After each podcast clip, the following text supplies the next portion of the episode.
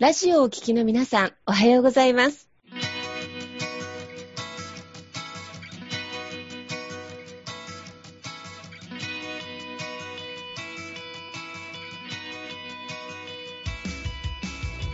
FM 那覇より毎週日曜日9時30分からお届けしております坂本典彦のラジオ経営塾が今日も始まりましたこの番組は20年間で1万人の起業家経営者を指導してきた坂本典彦先生があなたの経営に役立つヒントや最新の情報をお届けする番組です坂本典彦のラジオ経営塾今日も最後までお楽しみください今日も始まりました。坂本典彦のラジオ経営塾。パーソナリティは、私、中田民子と根葉智美がご一緒させていただきます。はい。では、坂本先生、根葉さん、今日もどうぞよろしくお願いいたします。よろしくお願いします。お願いします。はい。えー、今週もですね、えー、先週に引き続き、えー、素敵なゲスト、山田俊明先生をお迎えしております。え今日また初めてお聞きになるリスナー、リスナーの方もいらっしゃると思いますので、簡単にプロフィールのご紹介をさせてください。はい。え2008年にアクスビー株式会社を設立されていらっしゃいます。そして、一般社団法人 SIA 心のゼロ経営プロジェクト代表理事でもいらっしゃいます。そして何よりですね、ビッグニュースとしては、今、書店で非常に人気があります書籍、人生を変える本当の感謝、えー、著者でいらっしゃいます。えー、本日も山田先生、どうぞよろしくお願いいたします。ようこそ。よろしくお願いいたします。はい。はいで、えー、今日もね、あの、早速いろいろ聞いていきたいなと思うんですけれども、で、今日は、経営と感謝というテーマでね、お話聞かせていただけたらなと思います。で、山田先生がね、まあ、この人生を変える本当の感謝というね、えー、本を出されてですね、その、で、経営者の、で、まあ、感謝ね、あの、まあ、よく言われるんです。感謝大事だよって言われるんですけど、ね、なかなかじゃあ本当にみんなじゃ感謝できてるかっていうところで、言葉で感謝っていうのはすごく簡単だと思うんですけれど、やっぱりね、そういう感謝っていうのができずになんか苦しんでたりとか、まあ、あとそれね、あの、自分では感謝できてるつもりだけど、まあ、なぜか会社がうまくいってない。ね、従業員さんが言うこと聞いてくれないとか、まあね、会社が辞めてくるとか、まあそういうふうに悩まれてる方も多いのかなと思うので、あの、まあ、今日はね、その経営感謝ということで、その経営者にとってね、そのこの感謝っていうのはどう大事なのか、で、あとどうそれを活用していけばいいのか、みたいなところをね、お話聞かせてもらえたらと、えー、思っております。はい。じゃあ、ぜひちょっと山田さんよろしくし。あ、はい。はい。そうですね。まあ、あの、本当に感謝って言葉はね、あの、いや、もう、普段普通に使ってますし、ありがとうとか、まあ、それは、まあいいんですけども、やっぱなかなか表面的なところがやっぱりメインになってますんで、やっぱり、あの、本当にその心からの感謝と、まあ、この本当の感謝っていうのがですね、えー、体感できると、やっぱり人間関係に大きく影響してくる。で、それがやっぱり結果的にビジネスというか経営に大きく影響するということで、僕が恐れに本当に経営とかビジネスっていうのは、もうほとんど人間関係がベースになってますし、会社がこう傾いていくのも、よく調べてみると、結局は人間関係が原因だったりします。ですから、その人間関係が大切なことが分かって、じゃあどうしたらいいかっていうときに、どっちかってテクニックな的なものではなくてですね、やっぱり心からの感謝を体感することによって、えー、それがこう自然にですね、人間関係良くなっていくっていうのが、この本に書かれていることでして、で、じゃあそれどうやってやるのかっていうのがね、あの、皆さん多分一番 大きな、あの、ちょっと疑問かもしれませんけども、その方もね、あの、ここに書かせていただいてるんですが、まあ、その中の一つのキーワードが、まあ、そのシンガーという、まあ、本当の自分と。これをちゃんと、誰にでもある、その、なんていうんですか、心の奥底にあるですね、まあ、潜在意識の奥にある、その本当の自分というのがありまして、まあ、これをね、ちゃんと引き出していくと、その、引き出すということをやっていくと、本当の感謝っていうのがですね、まあ、自然と呼ばれてくる。それが結果として人間関係に反映して、結果的に会社が反映してくるという。まあ、そういう、まあ、実際も事例もたくさんありますし、私もまあ、そういう小さい会社ですけども、あの、そういう形でお客さんを増やしてきましたんで、まあ、そこをね、ぜひ、そう、経営者の方に今回ね、こう、ちょっと、なんかしていただけたらな、っていうのが一つですね。はい。はい。ありがとうございます。はい、多分ね、あの、山田さん自身の、あのー、そのいろんな、あの、経営者としての経験だったりとか、はい、まあ、サラリーマン自体のね、経験も踏まえてね、多分この本出されてると思うはい、ちょっとその辺の経緯からちょっと、ね、そうですね。いただけたらと思ったんですけれども、はい。はい。私自身は、あの、大学卒業して、まあ、証券会社に入社しまして、まあ、バブル時代なんですけども、あの、以来、まあ、普通に会社員としてね、えっ、ー、と、十、結局13年ぐらいかな、15、6年ぐらい、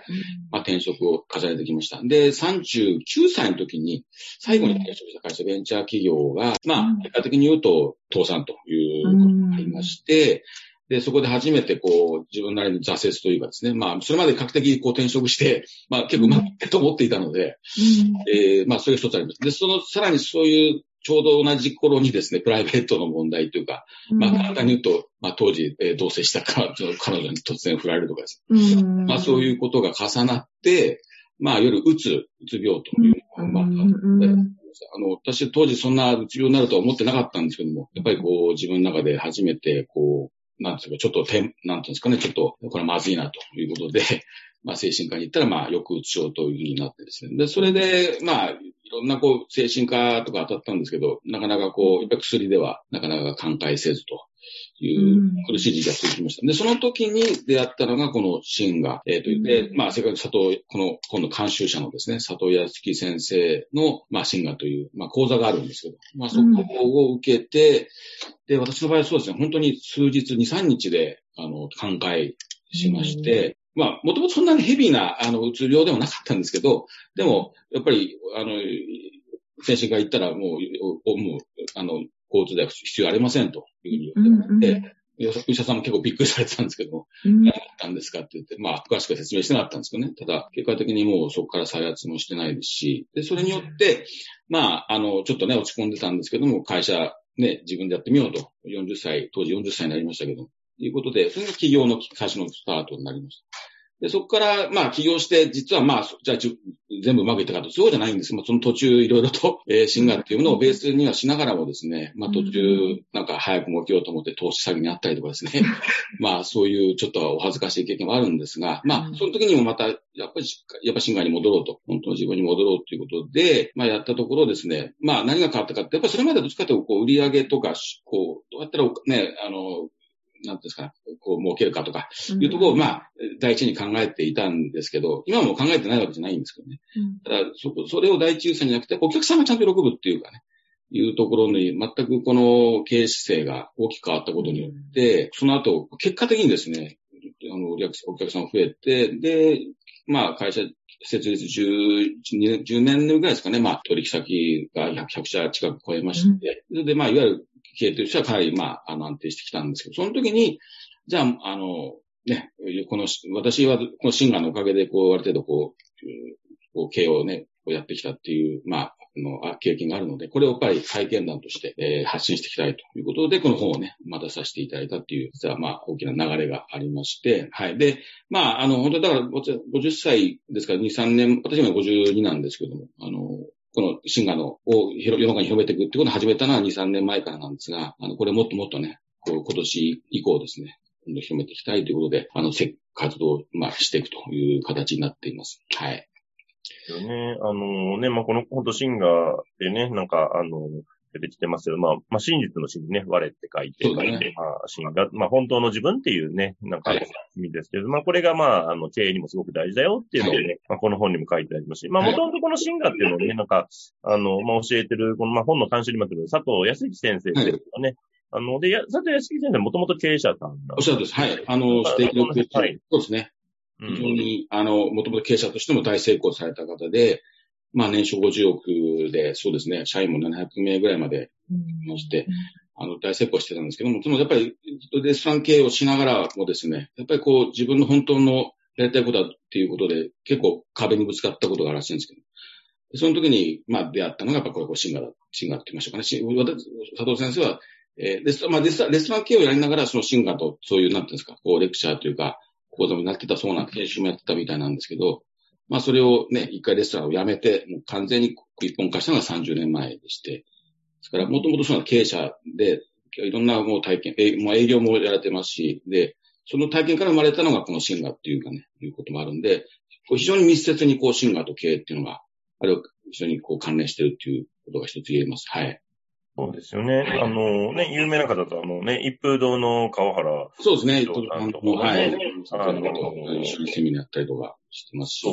ですよね。うん。なんで、まあ結構いろんなね、本当有名な経営者さんとかも、まあこのシンガーっていうのを学ばれてる。うん。おっしゃるとですね。これ、やっぱりその経営者さんが学んでる一番のポイントって何なんですかね、そのやっぱり、あの、うん、あの、先ほど言ったやっぱり人間関係っていうか、やっぱり結局のところ、いろんなこう、会社の経営戦略とか、ノウハウとか、もちろんテクニック、それももちろん大事なんですが、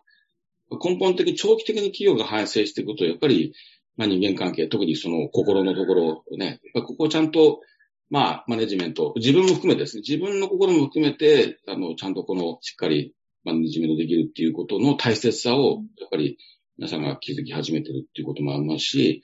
そのそこにあの、ね、経営者、まあ、最近の京セラのやっぱり稲森さんが、創業者の有名な方、まあ、心っていうベストセラー出されてるんですけど、この中でやっぱりシンガーのことも言われてるんですけども、やっぱり、あの、そこです。目の見えないところですね。この、どこのいかに経営者はそこに意識を向けることが重要かっていうのを、特にこの10年ぐらい前からですかね、本当に。なんかね、私がいたバブルの頃って、こう、ちょっとそんな 心とかですね、あまり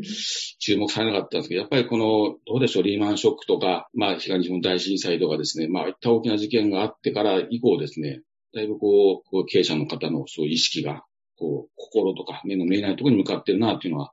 感じまして、それがやっぱり実際け、ね、あの、業績に反映しますんで、そこをやっぱり皆さん、こうね、意識されてるんじゃないかなと思います。はい。はい、ありがとうございます。ねはさん、いかがですか？その辺のお話を聞いて。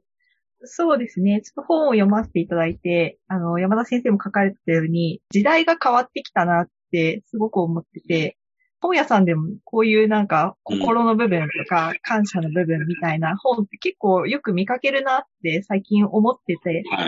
すごい響く人が今この時代に多いんじゃないかなって印象を受けました。そうですね。本当にここ、またね、コロナでまたいろいろと非常にまた大きく時代っていうかね、世の中が変わってきてますんで、なおさらその辺の、こう、注目というか、意識というか、ね、私もそういうのを、こう、日々感じてますね。はい。えー、中田さんの方、いかがですか？でも本当この10年、20年でもね、あの、ロジックとかスキル的なものから、心の時代とかね、まあ、本質的なところに移ってきてるのかな、みたいなところがね、よく言われてるところではありますけど、さっきちょっとお話を伺いして思ったのが、その経営されるときって、やっぱり指標がなかったりとか、こう自分が戻れる場所がないといろんな情報に揺れ動かされてしまうし、あとその中でやっぱ業績を追っていかないといけない苦しみっていかほどのものかって思うんですけど、その中でその、まあ、シンガとか、まあ、坂本先生おっしゃる新指名とか、戻る、心が戻る場所があるっていうことが、すごく大きいのかもなって今山田先生のお話を聞いて、ちょっと思ったところでした。そうですね。そうですね。言葉こそあれですけど、本当に、そう、坂本先生のね、新指名とか、志とか、まあ、まあもう、同じな、共通のと同じなんですよね。やっぱりその、そこからブレないというか、なんか、まあでも、時にはね、ちょっとどうしてもいろんな人間ですから、いろんなね、誘惑もありますしね。それは、でもそれも、それも含めてのやっぱ本当の自分っていうのもあるので、決してそこを自己否定する必要なくですね。でも、まあ、なんか大きな判断するときに、そういうね、新指名とかシンガーとか、そういうのをこう、一つ軸持ってると、あんまりこう、迷わなくなるというか、そうですね。いうことはありますよね。こう、経営判断がこう、しやすくなるっていうのはありますね。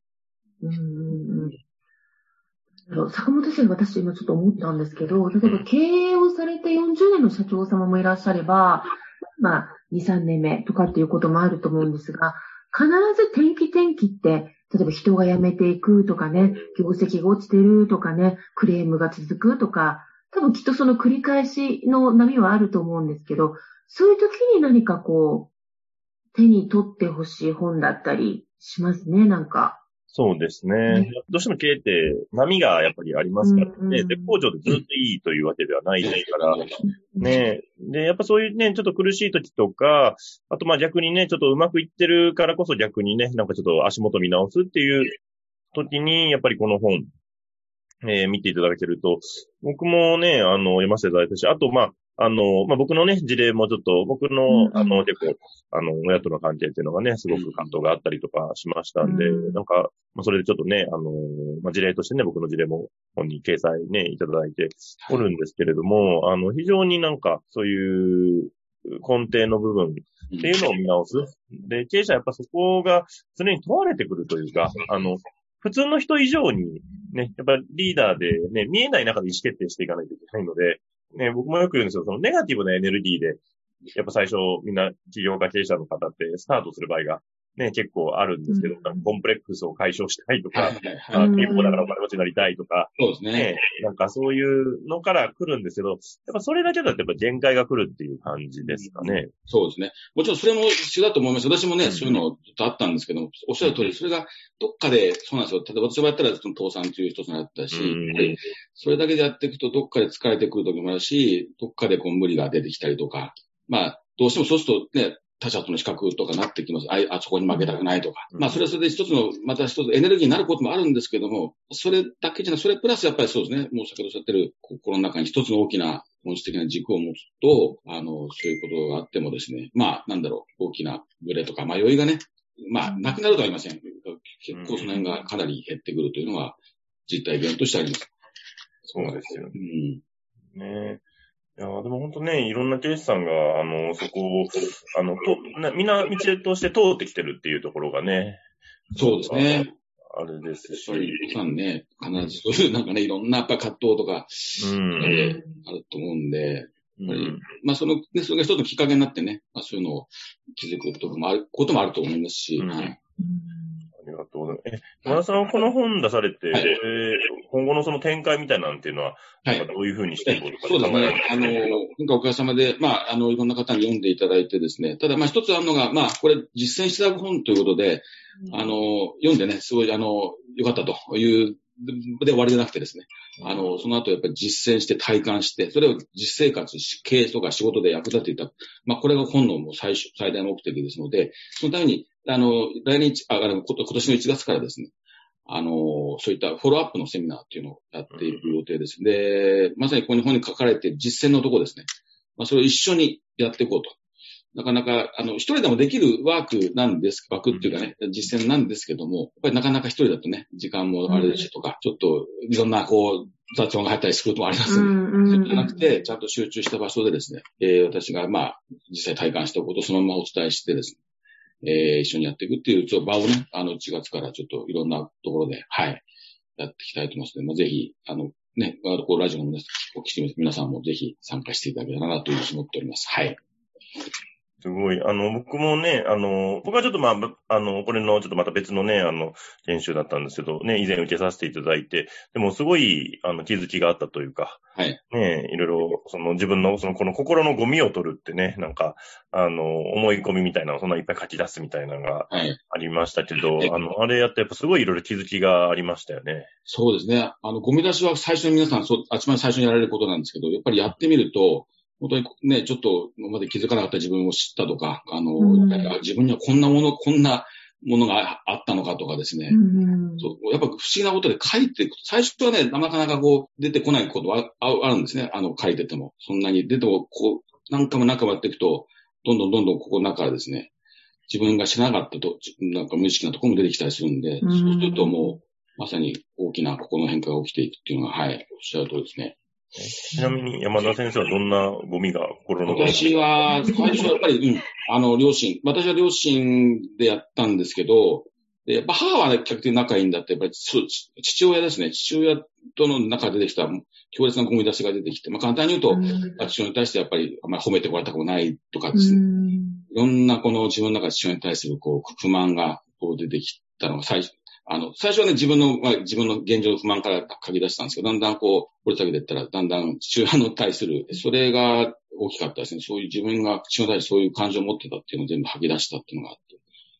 で、その後に逆にそうですね、全部吐き出すと、今度逆に父親からしてもらったことをですね、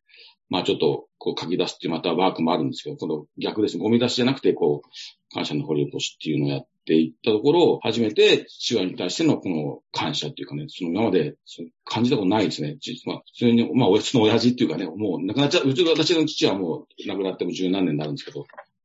その亡くなった父に対してこんなにこうちゃんと向き合ったのはもう初めてでしたし、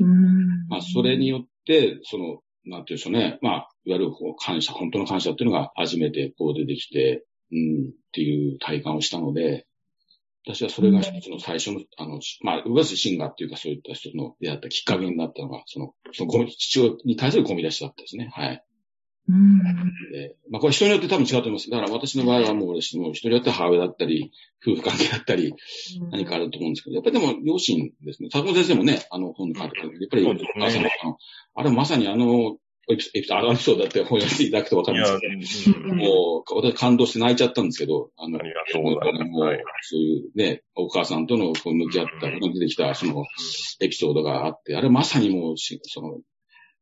はい、そのひ、なんていうか、本当の感謝をね、た引き出された瞬間なんじゃないかなと思いましたですね。はい。そうですね。僕も本当にそれはもう感じるところがあって、やっぱりそうやってね、で、その本当の感謝を知れると、自分がスッキリするというかね、生きるのがなんか楽になるそうですね。なんか不思議と、こう、なんなんかそう、すべてなんか、すべてが味味方に見えてきます。なんかね、うん自分自身の肯定にもつながってきますし、うん。あの、私もそんな自分のことを好きじゃないっていうか、そういうタイプの人間だったんですけど、まずそうですね、そこも変わってきましたし、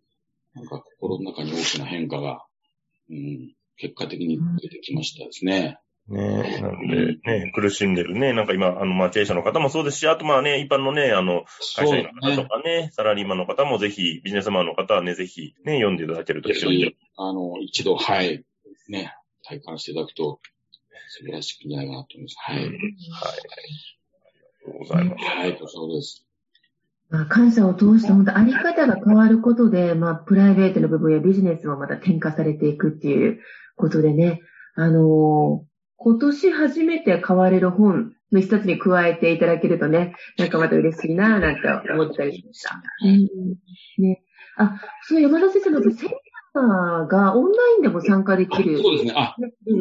でこれぜひあの告知して、どこから情報を得ればいいかがわからないリスナーの方もいらっしゃると思うので、再度ご案内いただいていいですあか、わかりました。あ、そうです。先ほどちょっとちらっと言います。あのー、えそうですね。1月末28日からなんですけども、とりあえずは東京と大阪で、あとオンラインで、あの、ズームを使ってのセミナーになりますけども、あの、開催していきます。で、えっと、一応ですね、人生を変える本当の感謝っていう公式サイトがあるんですけど、まあ、それ検索していただくと出てきますんで、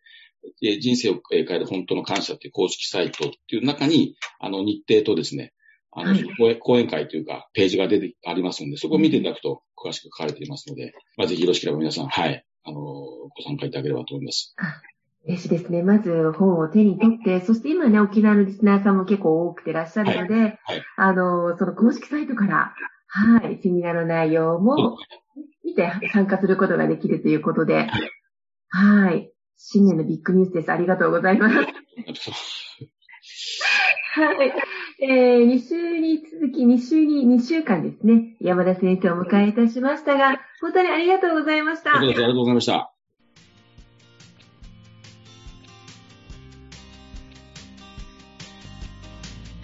この番組では起業や経営についてのご質問を募集しておりますこんなことで悩んでいます。こんな場合はどうしたらいいの？などなどご質問がありましたら、ぜひ番組宛てに送ってくださいね。はい、えー質問の宛先は立志財団のホームページよりお問い合わせの欄からご質問くださいえーその時にはえーラジオ経営塾についてとお書きくださいまた、ツイッターでも質問を受け付けております。ハッシュタグ、ラジオ経営塾をつけて投稿してくださいね。この番組は沖縄の起業家や経営者のビジネスの成功に役立つ内容をご紹介しております。また来週日曜日9時30分よりラジオ経営塾でお会いしましょう皆様楽しい日曜日をお過ごしください